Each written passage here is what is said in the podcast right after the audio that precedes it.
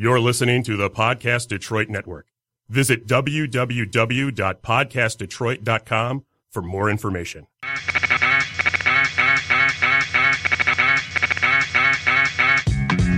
Bucka, bucka, bucka, bucka, bucka, bucka. Welcome. Welcome, everybody, to episode number six of Can We Talk? I'm Eric McLeod, and we have a lot of co hosts today. So, we're going to start off with Shayna. Shayna, give us your name and Instagram address, Twitter address. Go ahead. Um, I'm Shayna, and my Instagram is RBG. That's A R E underscore B E E underscore J E E. All right, this is Anthony. Um, uh, same guy as before. Uh, my Instagram. Follow me at reluctant movie buff, all one word. Um, yeah. Go ahead. What's happening? This Aaron. Uh, follow me on Instagram, TDDP underscore Aaron. Um, my, my name is Kyle. Uh, you can follow me on Instagram, uh, Maverick ETC. It's just Maverick with the abbreviation for etc. All one word. Um, I'm uh, Marquise. Uh, Heron, you can find me on Instagram at uh, Mentoring Through Media. All right, thank you all for joining us today. We got a a pretty interesting discussion, and I want to talk about what happened yesterday. We had a lot of um, a crazy event that happened out in Virginia. Um, you know, dealing with the the neo Nazis, the alt right. You know, starting off with their march, which led to a crazy uh, protest the second day, and then ultimately led to someone getting killed. And we're just going to talk about what do y'all think about um, you know this what's going on in terms of this alt right movement. Um, you know what we're facing in our society right now. It's just it's madness out here, and I just want to get y'all perspective and see what y'all think about this. Unfortunately, it's come to the point where me as an African American in the United States, I'm kind of numb to this stuff, and I shouldn't be in my own country. So, um, approaching it from at face value, I'm I'm numb to this ignorance. Yeah. Yeah, it's tough. It's one of those things where um, we constantly, you know, growing up, we are told that you have to be aware of your surroundings. You have to know where you're going. You know, you have to be sort of um, extra extra sensitive to a lot of things as as being uh, African Americans in this country. And so when you're dealing with, uh, you know, blatant racism that, you know, we haven't really had to deal with, at least in our time being younger, you know, the generations before us, they had it, the Jim Crow laws in the South. You had overt racism and we thought that we were making progress, especially with um, you know a lot of the turn of, of, of you know this century and the election of Barack Obama. You know, we thought that we were doing things. We are coming around the, the, corner, so to speak, in terms of race. But you know, back in my mind, I knew it, it wasn't going anywhere. It was one of those things where you you can sort of make up for it in certain aspects politically, but socially and within our conscience is always going to just fester. You know, underneath there. So I know, uh, Marquise, man, I know you have a lot of a lot of insight in, in, into that.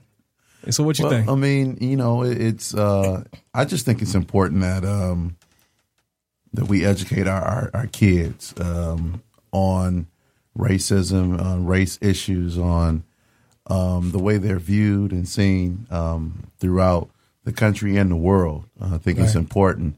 Um, you know, we we have made some strides, and because you know. Uh, President Obama was was elected into office, you know, people began to think that yeah, we we've kind of turned the, the corner. Mm. But um, you know, of course, if you live uh, in um, the black society, uh, then you see every day that that we're there's still a struggle for uh, inclusion and uh, diversity, mm. and so that's something that we have to continue to work towards. Yeah, yeah. Aaron, I know uh, from your perspective, you know, dealing with um, especially in terms of business, and I know that's where your your background is in entrepreneurship. You know, you deal with stuff all the time in terms of having to sort of prove yourself um, within our, our, society. You know, give us a little bit about your experience in terms of uh, how you have been affected by, you know, the racism, blatant racism, overt racism, or just the subtle things that happen in our society. Appreciate it, man. Business is already tough enough, but it's it's even more tough when you're black. You know, people mm-hmm. don't like to admit it um, just off of what's going on. I'm I'm looking at Instagram. I'm looking at Facebook. I'm seeing these stories on CNN because I don't really watch TV like that. Mm. And I'm like, where are we at? Is this 1906 or something? Right. Like, what's really going on? We out here, mar- out here marching like this. And um, I, I, what was the phrase that they were using? Was it um, um, what was it? What was that they were saying at the at the at the march in Virginia? Oh, you talking All about white uh, guys. They, they said a lot of stuff. They're talking about blood and soil. They're talking about um, we sort of like we want They want the country. we want the country back. Yeah, things of that such. When did it, they ever not had a country?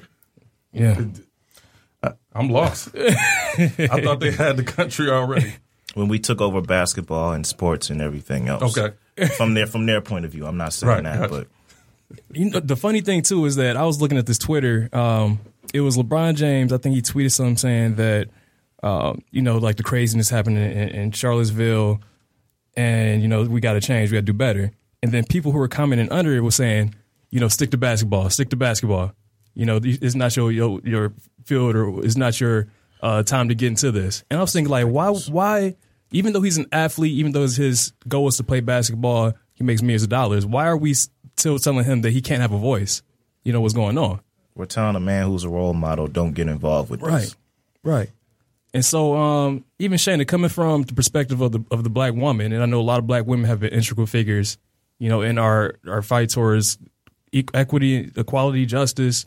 Um, coming from your perspective, what do you think is going on? How do you think we can come together and make sure we facilitate real change and sort of hopefully change some of the minds of those people who, you know, have those racist views?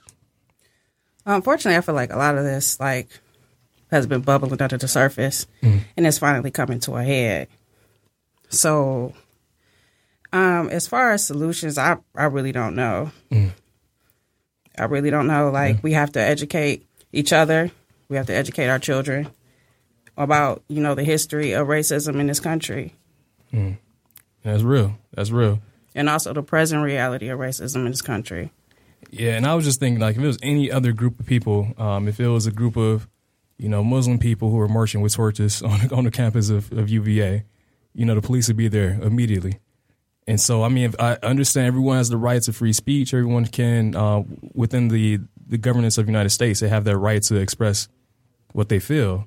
Um, but how far is too far in that case? I think that you know when you're overly or using symbolisms like torches, and you got people who are you know uh, sort of circling around these Confederate figures and saying that they want these figures to to continue to be there, although they lost the Confederacy, the Confederacy lost the war, you know, hundreds of years ago. It- It's sort of um, it's not really doing justice to where we are in terms of wh- what we aspire to be as a country. And my my biggest sort of sadness yesterday was the president's response.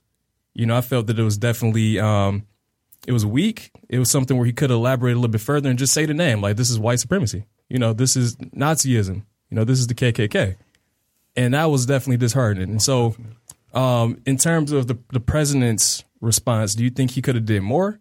Do you think he said what he had to say? Do we really expect him to do more? I mean, what I heard from him is, is exactly what I expected to hear from him. I'm surprised he said anything. I mean, I wanted him to do more. I want to be optimistic, but mm. my pessimist side comes out a little bit when I talk about Trump. So Yeah. Like the majority of the people at this rally were that that was his base. Yeah. Like these were the people at his rallies during the election. Mm. Yeah. I agree.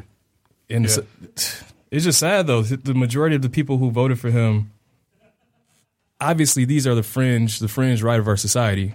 Um, but I feel like his election gave them a platform to be heard and sort of, you know, rip off the cloak, you know, which was those masks they used to wear, those hoods they used to wear. So that's kind of sad about that. Um, but it's going to bring us into our, our main topic, and that's the the paternalistic um, environment or paternalistic responsibilities that we have in our community, right? And so we were talking about what do we think it means to be, you know, a man in our society? What is the responsibility of men in our society? And how can we create that change within our society? so black masculinity. Black masculinity. Okay. Yeah. Well, I mean, this this topic can go a lot of ways, but I'll just I'll just introduce it this way. Um, you know, when you got a lot of vultures swimming overhead, and and you know, most of these white nationalists, they're policemen, they're um, they're doctors, they're you know, um, they're people that may be in positions of power who you don't see when they have the hood on. When they have it off, you're you're shocked to see this. When you got vultures swimming everywhere near your household, and you as a black man or the patriarch of your family, you know, um, it's kind of hard not to keep a steely cold exterior about yourself.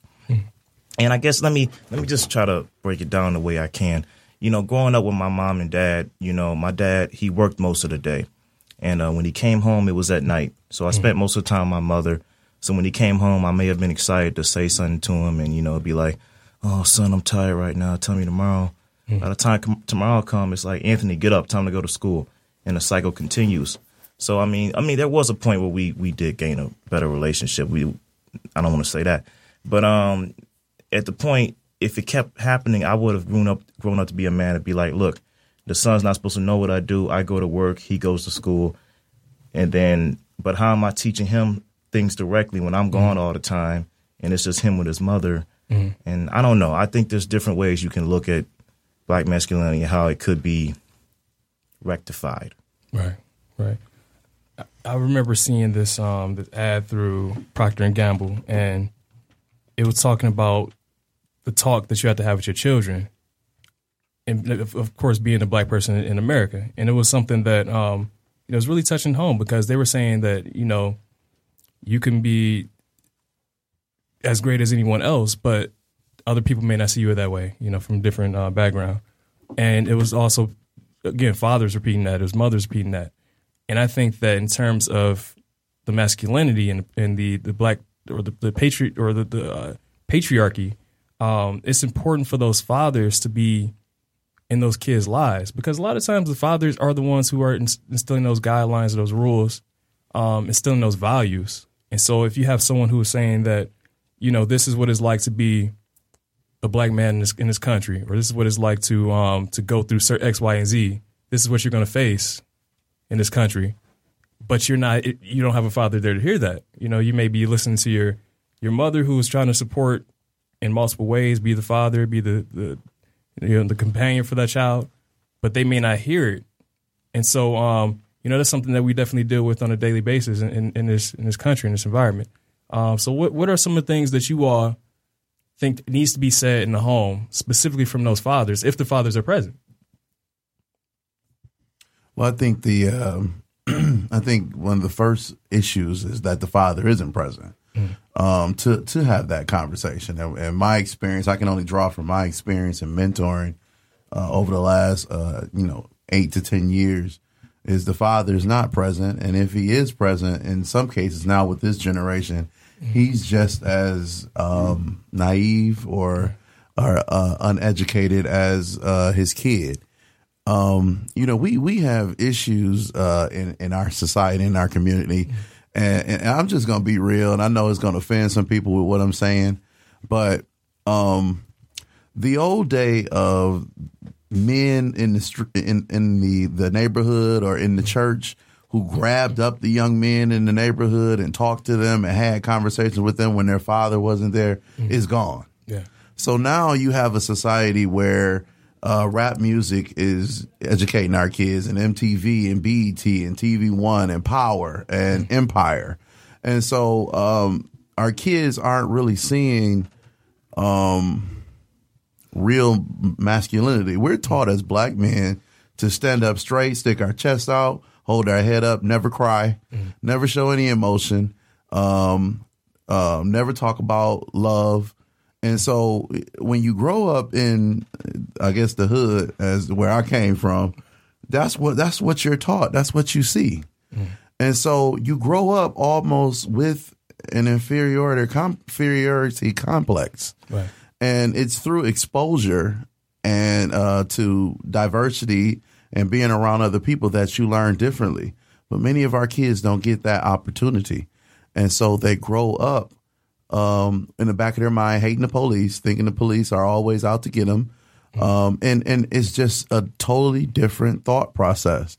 In terms of what you said a little while ago about uh, uh, Donald Trump's base, um, and and um, you know, Aaron has said that um, you know he thought that it's not their country, and that's the misconception that many of the white supremacists feel that this is their country. They stole this country from the Indian, Right. so, you know, why they say that this is their country, they're taking their country back. Taking it back from what? I mean, would how, how would they feel if the Native Americans came back and said, "No, no, no, you want to take it from them? No, we're gonna take it from you because it was originally ours to begin with." but we have to do a better job um, of educating. And and and the sad reality, um, Eric, is that many of our kids, and, and I know you've seen this. We work together. Uh, you've coached with me, so you, we've had several conversations with uh, young people, uh, young uh, African American uh, teens and and uh, young adults that they they just don't they don't even know the knowledge. They don't even know their history. Yeah. So you know they see something like this uh, and, and it comes up on their Twitter or their Snapchat or their their Instagram, and they're like, "Oh, that's messed up." I like that new song that's coming out. Right. They just move on. They're totally disconnected from it. I mean, that's society in general. I feel like we get news so quickly. You know, there's always going to be another hot story that comes up the next hour. We're desensitized to Yeah, it. we desensitized. And it kind of touched on what you're talking about with, um, you know, knowing the history. Man, I read this crazy. I read this thing that really blew my mind. I didn't really even understand, um, you know, how vital this was. But it was a period after um, the World Civil War, where it was the Reconstruction period, where this was a time where the black people in America who were freely new, uh, free, free free people in the country, um, newly freed, they had the opportunity to not only gain a political foothold within our society, but also really move themselves up socially. And so it was a 30 year stretch after the Civil War where the black people were actually, you know, they were lawyers, they were they were they were doctors, and these were again newly freed slaves. Um, they were politicians, and there was places in North Carolina where majority of the legislature, state legislature, were free slaves. Um, but again, it was that concept of the white population felt that they were losing their sense of of power, Control. within it, control within that, and so they started putting in the laws, the Jim, Jim Crow laws, the Plessy versus Ferguson case, which said the separate and equal is is the land of the law. You know, those things were really um, pivotal in changing the way that the black people at that point had at least, a little bit of sunlight. You know, there was a time where they actually had a little bit of a room to grow and mature and, and become, you know, established within the United States. But that was taken away due to the the, the, the white people's sense of being or losing control and being second class citizens in their own states. And so that really goes on to touch on the, the, the greater narrative of, you know, do they really do you really have control? What what is control? What is power? And again, this country was taken away from Native Americans. You know, that's that's the sad thing. So we're you're seeing people who are who are fighting and killing people over this sense of I'm losing something, and it's ridiculous. It's sad. It's definitely sad. And so, in terms of um, looking at how, again, it's shaped by, or how we can use uh, masculinity, how can we use this paternal structure to shape our society. What do you think the role of um, you know, those community organizers? What do you think of the role of the church members, the, the educators? How does that fit into that structure as well? If you if you have a society where, you know, fathers aren't present, how how can we fit in? How can we move in and to do what we have to do on our end? Yeah, I'm sorry. Go ahead. Okay. I think that this goes back to to the whole group of black communities coming together mm-hmm. because individually, you know, black masculinity can exist maybe in a small pocket in a small group it can exist, but as a whole, I think black masculinity probably went away in 67. You know, it probably went away when when King died, Right. when when Malcolm X died. Right. So now every time you get a strong black man that stands stands up, somehow some scandal comes out or they weakens them. You know, look at um, Tulsa. You had black masculinity masculinity that existed because you had business owners, you had people standing up, and then once that happens, you get shut back down. Mm. You know, how can you be a black masculine man and then I can sit there, and we could get pulled over by a cop, and I can watch you get beat, and mm. I can't do nothing. Oh, I can't do nothing because if I do something, I'll be getting beat too, right? how you I'll be in jail too. how you feel about that, Anthony? I don't know, man. I'm uh, I'm kind of. I agree with you, but on the other hand, I disagree. I don't think black masculinity died in the '60s. I mean, in some way, and you know, I hate. I don't. I don't mean to bring everything back to hip hop, but there is black masculinity in hip hop. I feel like, and it is, and it does translate to the youth, and it does translate to adults as well. And um, you know, whether that masculinity is, you know, sensible masculinity or ignorant masculinity, there is still black masculinity in the pop culture of things. So I don't. That was the only thing I had um, qualms with, but I understand everything else you said. Give, can you give us some examples of? You said it's it is in in hip hop. Well, I mean, there's two different spectrums of it. There's one spectrum of, you know, there's the common, there's the Talib Kweli, you know, the sensible black masculinity that, um, you know, they, they, they, they are, they are tough, but at the same time, they're inclusive. You know, they're, um, they, they believe in unity and peace, which is what we should promote. Then there's the negative side of black masculinity, like, you know, the 50 Cent G Unit game era. You know what I mean? Tough guys, F the police, you know, even going back to NWA and all of them. But at the same time, there is a bit of pride in that. You know what I mean? It may not be the best measures to say F the police, but there's a pride in that. I mean, But that doesn't apply to the mass of black men. That's like that's pop culture. Of course it doesn't, but I'm just I, I don't know. I just didn't I just disagreed a little with the black masculinity died statement. So I just thought of the pop culture as one aspect, not the whole thing. I agree with him with what he's saying, but here's the, the flip side of that. We are not in any prominent positions to really push our own agenda. yeah. Uh, he talked about Talib Kweli and Nas and Common, and he's absolutely right. But do you ever hear them on FM 98 Oh no, no, or no 105.9? You don't ever hear them on, on, on commercial radio. Why? Because they promote a message that the major people who are in these top positions at record companies, they don't want that message out there. You know what they want our kids to hear? Molly Percocet. you know, that's what they want our kids to hear. They, that- that's they push the agenda. the rule. I mean, that's kind of an interesting concept too, because I hear a lot of people saying that current hip hop is demasculizing um, black people. They saying look at it, look at the people wearing see dresses. that side, you know, you got um, what's what's old dude uh, wearing the dresses all the time? Young Thug. Young Thug, Young Thug wearing dresses.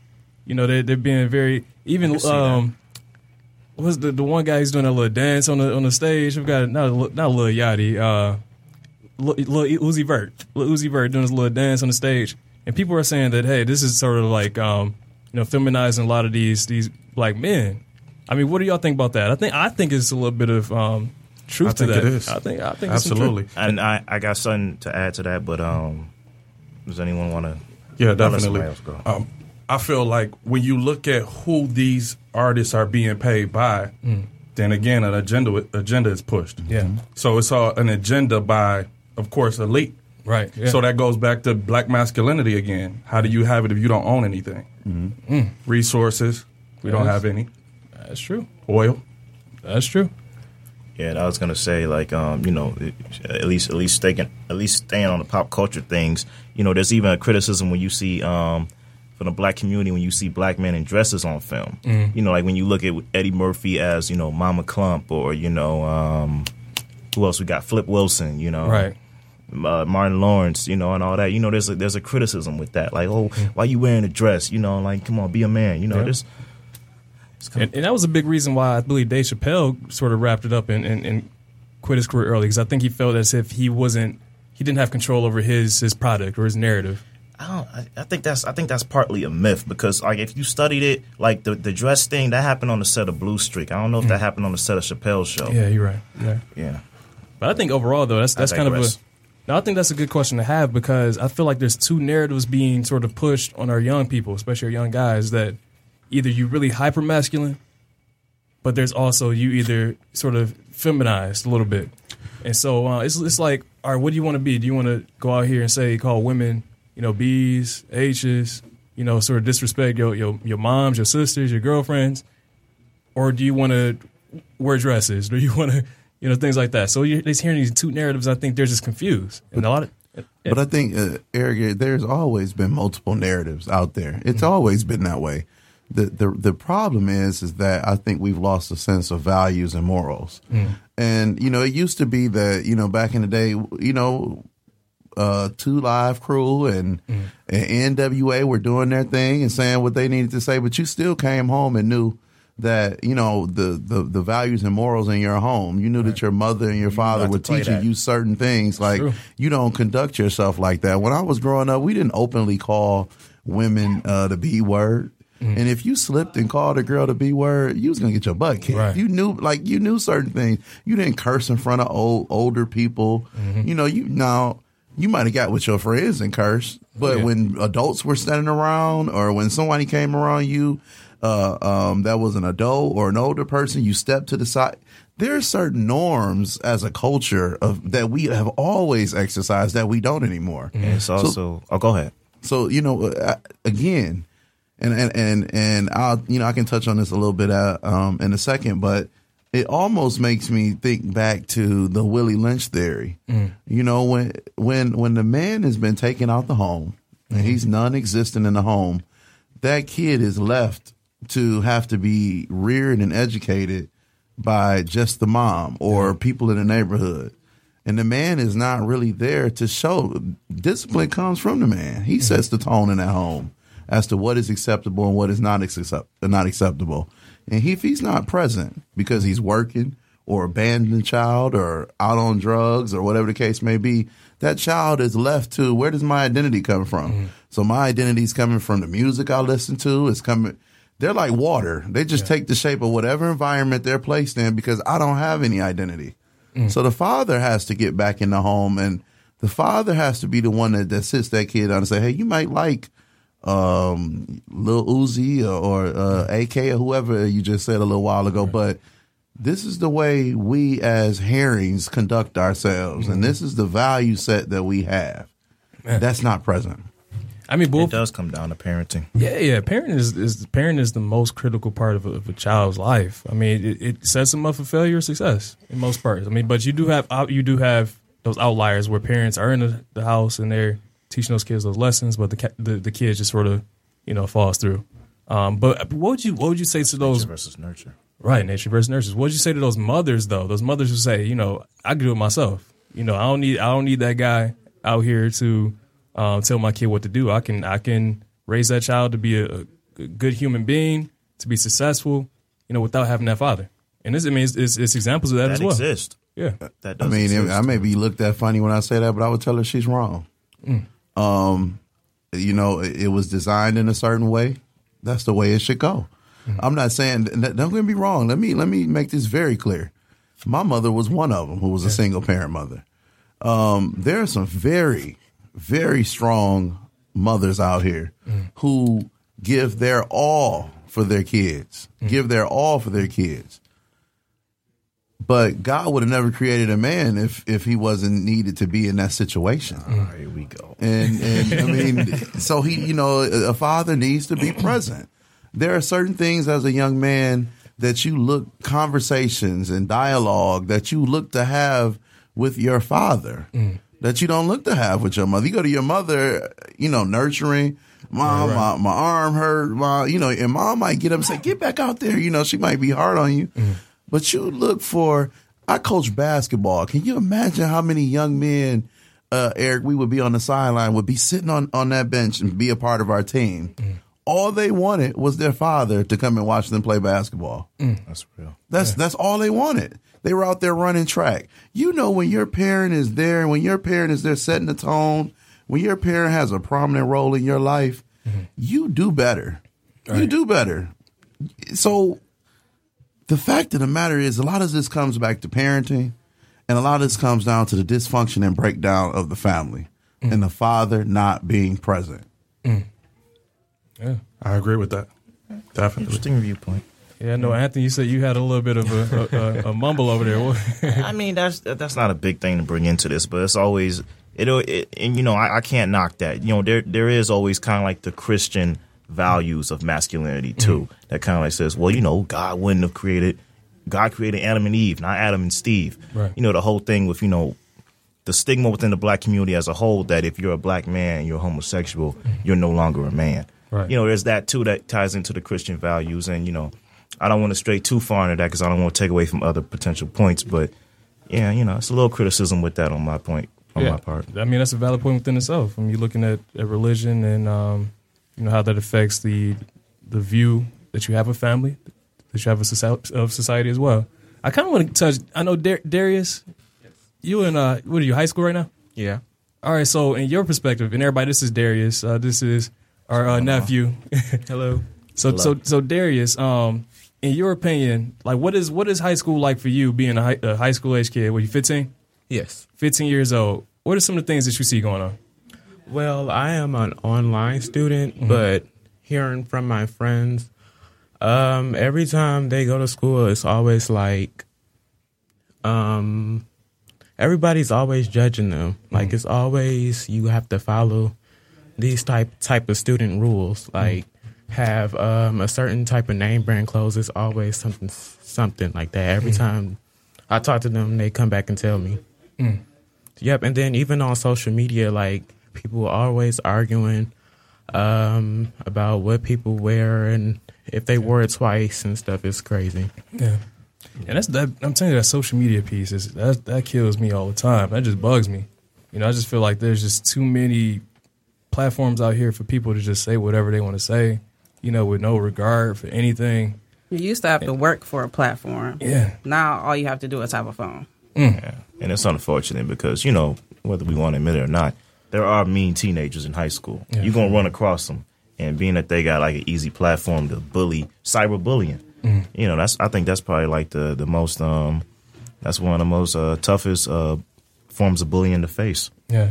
And that that sort of shapes what parents have to do now. Because I mean, you know, parents right now they're not used to having, you know, Twitter, Instagram, Snapchat, and now you have to tell your child like, hey, make sure you you're doing what you got to do. Make sure you're not on Snapchat saying stuff that you ain't supposed to say. So how does that throw another wrinkle into what you know the goal of parents, what they have to do in terms of just some of the other stuff they have to be aware of? Are we still talking about? Okay. No, are we still talking about like like like what what what's the question? So in terms of like even the social media aspect, and we're looking at parenting, um, you know, that's going to be throwing another wrinkle at it, and we're looking at how we how are we supposed to ensure that our children are on the correct path, being fathers or being um, the head of the household, knowing that it's a whole system out here that they don't know about. You know, this is social media is sort of like a hidden world where the kids are just in their own little circle, their own society, and they're having to deal with the challenges of raising a child, knowing that you have another whole hidden society that they're in and have to navigate. I, I mean, I, I I didn't mean to interrupt him, but I mean that's just the from my take. That's just the Joseph Campbell hero journey of life. You know, you mm. You go out there and you experience these things on your own. You can only take so much from your parents or your mama or your dad, and you know you just yeah. Make a move. Yeah.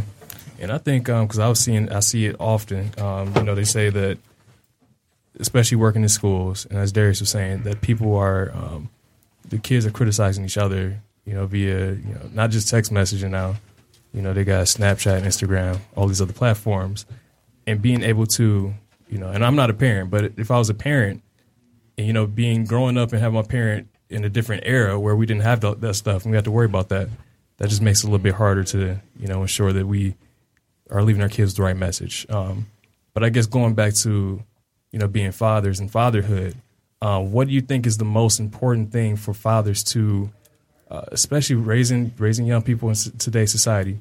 What is that message we need to instill in them to ensure that if we look back at the racism that we're, that we're facing, um, especially with uh, what happened in Virginia, ensuring that they understand what racism is and not being um, blindsided by it. Because I could tell you, in the, when I was when I was younger, we took a trip to Tennessee and we were at this restaurant it's called Shoney's, and we were at uh, we were in the booth, and across from the booth there was this uh, this white family. I remember one of the white kids put his middle finger up at us. You know, he said the N word. You know, called us a, a, nigga. And so that sort of was ingrained in my mind. Now, even ever, even now, like, I still think about that today. And I'm trying to think of like, what would, what can you say as a parent? Like, what, how do you even address that? You know what? Um, there's a great line in Dear White People, the series, where they say, sometimes being carefree and black is a revolution. I say before you you apply your mind to any of that hate of, you know, just the, the bad history of this country with white and blacks, you know, be true to yourself. Remember to be carefree and black. You know, you don't always have to be black and angry or black and sad. Remember to be carefree and black. Mm-hmm. Do we have that option though to I be think we carefree do. in this country? I mean, mm. you got not always, I don't but think so. when you do, I say seize the moment. Especially being a black man, you have to always be careful. Mm-hmm. I understand that. I do. But I think when you have the moment to be, you know, you know, damn what anyone else thinks, do it. You know, I understand because, of course, you can't live on pins and needles every day. You know, that's just Exactly. that's going to create anxiety. You're going to be just thinking that someone's getting out, coming out, coming to get you. You know, every everywhere you look and every turn. but I think that you also have to maintain some semblance of just just live your life. You know, you just you sort of have to just enjoy life. Um, so that's a that's a good discussion. What do you think? Being carefree, can you be carefree in Black and American? I agree with her. No, um, I think you can have some moments, uh, but for the most part, I mean, let- let's let's just take the previous president, uh, President Obama. Uh, he identified himself as as a black man. Uh, he had to uh, denounce his pastor, who his pastor preached a message uh, um, saying about America, not President Obama. So he was already uh, made to or put out there to believe that he felt the same way as his pastor because he attended that church.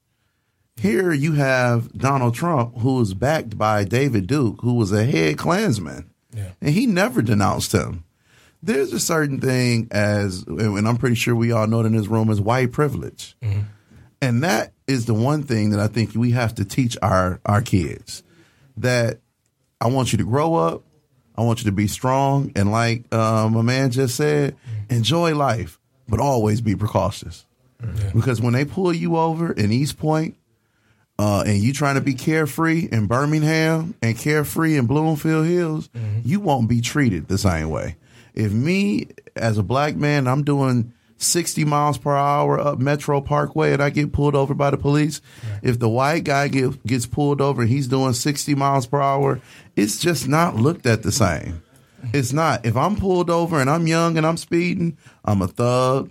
Right. Uh, I'm up to no good. Am I'm out here trying to get some drugs. Am I smoking? Let me check your car.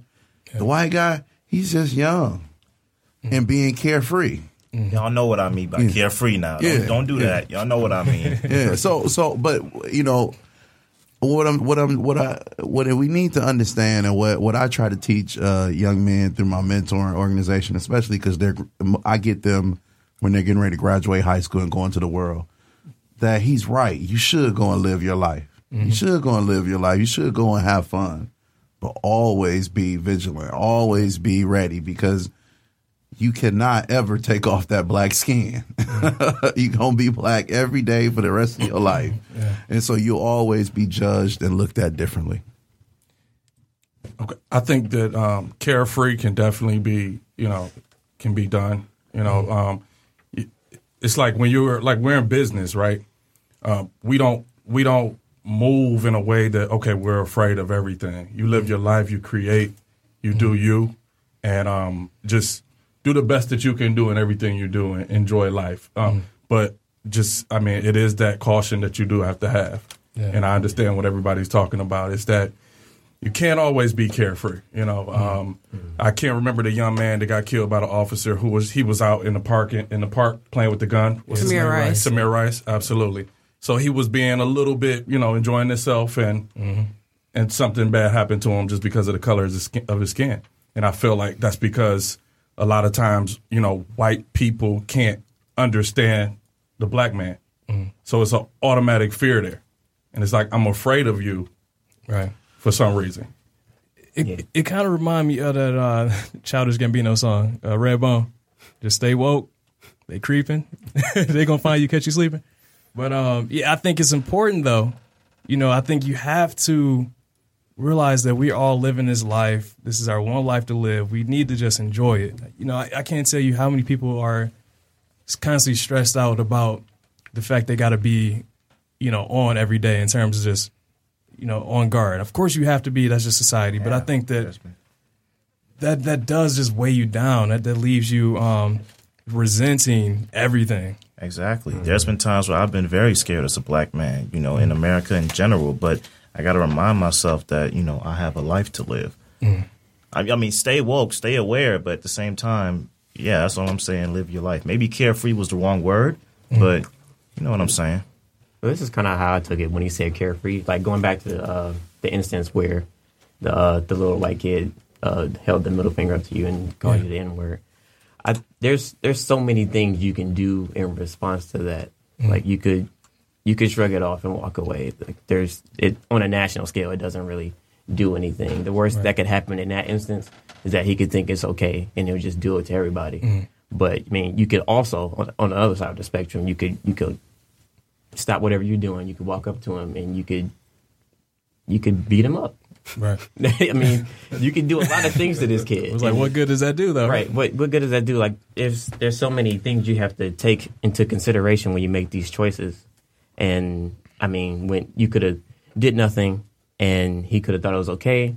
You could have did nothing, and maybe he would have thought that that doesn't work anymore because he probably just tried to get a rise out of you. Mm. And if you if you don't do anything, then it's just like you know that doesn't have any power anymore. But it's, But- a, it's such a double edged sword, though, because when you say don't do anything, again, it's going to look at as being acceptable. But if you do something, you're going to be looked at as being just that angry person. Exactly. But if you beat him up, then it's just like that's that might be what he wanted. That Yeah. that could just be proving what he what he said to you. but it's just it's just so it's it's so much you have to take into account. Take into yeah, take into account when you um when things like that happen.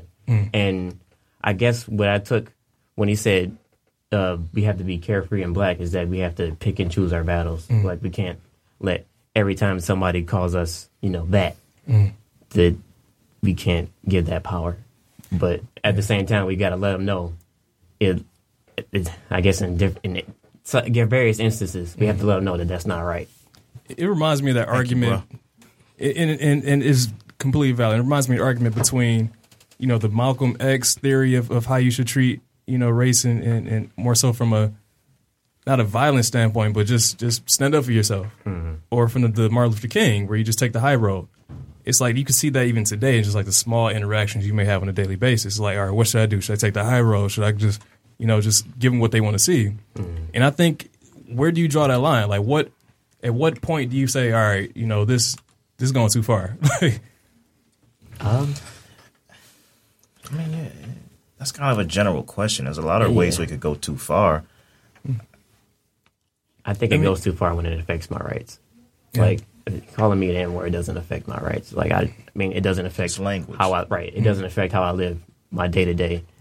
It's it's just a word. I can. I have stuff to do. I got somewhere to be. right. But you know, if I can't, if I can't even walk out of the house and you know, without being pulled over for something, then that's when I have to say no. Yeah, and that's that's that's a um, you know that's a tough thing we got to deal with. And even looking at you know the trans transgressions that happened this past weekend, is you have these um, again you have this this Oh, Go um, it's just like really sad what people go through. Like I can remember, um, a few months ago, I was walking in the mall with my cousins, and it was a um a white security guard, and he stopped us over. It was like early in the day, and he was like, um. Where are you guys going? And I'm like, we were just passing through to go to the movie theater because it was a movie theater inside of the mall and he was like, "It's past curfew." And it was like some sometime around the morning, and we are mm-hmm. like, "It's the morning time." And he's like, "You need to leave out if you don't have a parent." And we're like, "Why?" And there there was other kids walking around. They were white, and they were with their friends and like laughing and stuff. And we were just wondering, why do we have to leave? And he was just saying, "You have to leave. It's the rules." And my cousin, she's instantly went to like defense mode. And i'm just like it's not even worth it. Like we'll just leave. We were just going through it anyways. Because when she started getting loud it just made me think about what's going on with um the white police and black people. And i was just like it's not even worth it. Because he then began to put his hand on his hip and we just walked away and had to leave wow Wow. yep that's that's deep. Yeah. and it, it is common occurrence. Man. It's again, like Marquis said, you could be doing the same exact thing in the same exact location, same exact situation, but due to the color of your skin, you know, you're you're viewed in a different light. You know, that's unfortunate. Our our kids have to know that. You know, they, I mean, especially our young men. Um, you know, they just have to know that. You know, um, as they travel and whatever it is that they're doing. And, you know, especially so many of my uh, college students. You know, who are away in school. Um, one, you know, one in particular who's up at Northern Michigan University. You know, who who uh, you know was telling me about an instance up there where, you know, when in my mom's generation, racism, you knew it because they looked you in your face and called you the N word and it told you they hated you to your face. And we saw a resemblance of that yesterday. This generation just saw that probably for the first time yesterday. They're not used to that type of racism. They're used to, you know, what I don't, I don't even know what they're used to, but Microaggressions. Exactly. And so, you know, it, it now institutional racism is there. You know, now you have uh, rules and, and, and laws that are set up to make sure that you uh, abide by a certain rule, you know, and, and so um, they don't see it and they don't understand it. And so that's why, again, I go back to what I said a little while ago. It's important for parents to sit down with their kids and talk to them about the difference. Uh, because it, it's it's it's it's not so blatant as it used to be. You know, back in the day, it was very racism was very blatant. A white person looked you in the face and said that. You know, he's he's a very intelligent young man. You can pick that up from his conversation. But how many other young, you know, black kids would have went through that same experience and just would have been like, "Oh, he's just tripping," and walked away. they wouldn't even put it in the, the boat of, Yep. you know, like this is some racist junk he doing. you know, true. so we that's why I said we have to just continue to educate. And it's even interesting on college campuses where we think you are like these liberal bastions. Um, there's still it's a lot of racism in those those campuses, which is sad. Oh yeah. And I remember instances where um, you know I was walking on. So at Michigan State, you have West Circle. West Circle is where it's majority white. Um, it's where the music campus is. And I was walking there visiting a friend at night, and this group of white kids were like, "What are you doing on this side of campus? Like black people don't live here." You know, in my mind, I'm like, "What?" Like You do run into that. Like black, black people don't live here. Like this is you know Michigan State University. This is a campus where you know all people. It's supposed to be inclusive Right. you know, to hear that type of statement. And this was like 20, 20 2009, 2010 uh, when it happened. So it just shows you like, you know, it's getting worse.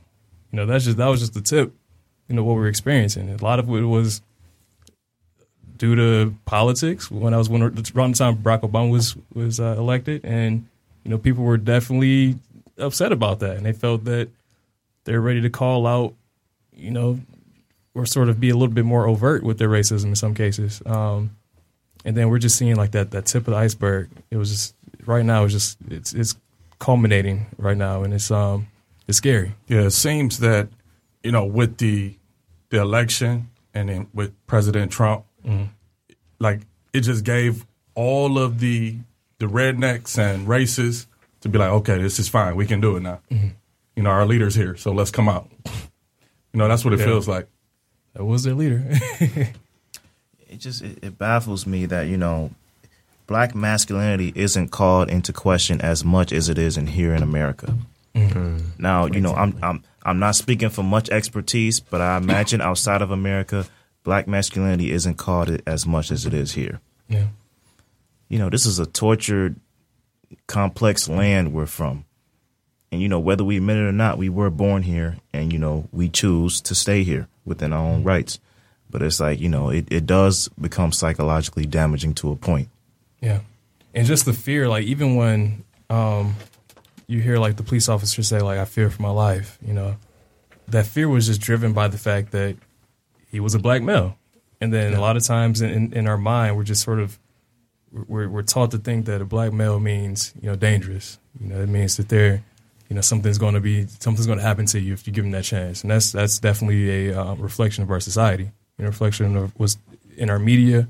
You know, reflection of that narrative that's driven through um, just just our country, um, and it's it's sad and it's scary because people I interact with, you know, black men on a daily basis, we are great people who all have the same aspirations as anyone else. We want to be successful. We want to support our families, and we just want to have, we just want to live our lives freely, and to um, sort of associate black men in general with one small segment of those who may do get in trouble, those who may commit crime, is, is definitely you know injustice that we're facing. And so, uh, moving forward, I guess, um, what do you all think is going to be those next steps in, tor- in order for us to heal as a nation? Because I feel like this is everyone's starting to see it now. They see that this is real. You know, white America's starting to see that this is real. You can't hide behind um, saying that you ha- you you you elected a black president anymore. So racism is real. How can we how, how can we move forward and heal our country? I, I think uh, we as a, a people, and I'm talking about African Americans, I think we have to first within our own uh, culture and race come together. Um, the the black man that grow that that makes it out the hood and grows up and gets a little money and moves out doesn't come back to educate those that he left, and so you know you have problems there. Uh, also, I mean, let's just take uh, we can only base it off of where we come from. We from the city of Detroit. Uh, our educational system, we don't own it. Um, so uh, the liquor stores in our communities, we don't own them. The grocery stores in our community, we don't own them. The gas stations in our community, we don't own them. We don't own the educational system, which is the the first resource that we need uh, in terms of education. We don't own any prominent uh, jobs or any businesses, you know that that uh, really would would help to educate our kids and to teach them about um, being inclusive and and and we have to put ourselves in a spot where we're in some of these top positions, making you know making decisions. And until we we get there, I mean, of course, we know that that's through education and and and and and not always going to college, but just education. I mean, it's no different from the guy who graduates from high school and goes to Henry Ford and gets an automotive um, certification and he starts his own business working on cars. We need African Americans to come together and we have to stop being, first off, a lot of the ways we scared of each other. You know, I mean, so you, we talk about a white cop being scared of us. Some of us are scared of each other. Right. It's certain areas in the hood I don't go in after dark. So I'm saying that, but you know, at the same time, we kind of fearful too. You know, we, you know, Pookie and Earl and Ray Ray and all of them, you know, they're sitting on the on the front porch right now, chilling with some forties and smoking that crud right now. We we not always is open to go and have conversations with them, but we have to start. Yep. We got to start reaching back, and we got to come together and form businesses within our own community that educate our youth uh, on on how to lead and, and be owners and uh, look out for each other. I think that it's going to start with how you heal a nation that really wasn't all the way integrated. Right. You kind of got to see where segregation and integration is supposed to meet somewhere in the middle. I don't know. Um, just looking at it, I mean, you got centuries and centuries of of, of nations and people. I think we're going to have to figure out where are we going mm-hmm. in terms of we know that in a way we probably will never be accepted mm-hmm. a hundred percent. I don't I don't I don't think personally I don't feel or think that we'll ever be accepted. Mm-hmm. Um, in a nation that's built on a system of of segregation. Mm. The whole founding, everything was built on segregation, was built on us being a commodity, not a person. Mm-hmm. So how do you change that when we're still a commodity? Because you can look at the the um, prison industrial system and see that we are still a commodity mm. because they they're in prison working for Victoria's Secret and Microsoft and all these other companies. So mm. you have to figure out where are we going, mm. and then we have to bring the structure of the family back together before we can even even consider a move in the right direction. And then we're going to need to control our own resources because if we don't control our own resources, you'll never have your own community fully. Yeah. Um, and just a lot of prayer, Yeah, and I think a whole lot of it. with that, any successful civil rights movement took those in the majority. They had to empathize with those who were um, in that minority, those who, who were, were uh, had the ill wills transpired against them. Um, if you look at again the civil rights movement, it took those those young white people to also step up. They had to realize that something was wrong. You know, if we, if we can if we constantly say like, all right, this isn't right, this isn't right, they're not going to see it. But it takes them as well to say, all right, you guys, they, they have a point. This isn't right. For for them to, to hopefully open the eyes of other people along that process. Um, so we definitely have a long way to go. Um, thank you all for another. It was a great episode, great conversation. Um, you know, we're going to continue this moving forward. We can continue our discussion online through Facebook and Twitter. Um, so feel free to reach out to us and we can talk about topics for, for the future. But thank you all again. Thank you, panel. Thank you, group. Thank you, co-hosts. Uh, it was definitely, definitely a great experience. Um, and we will see you all again next week. Thank you.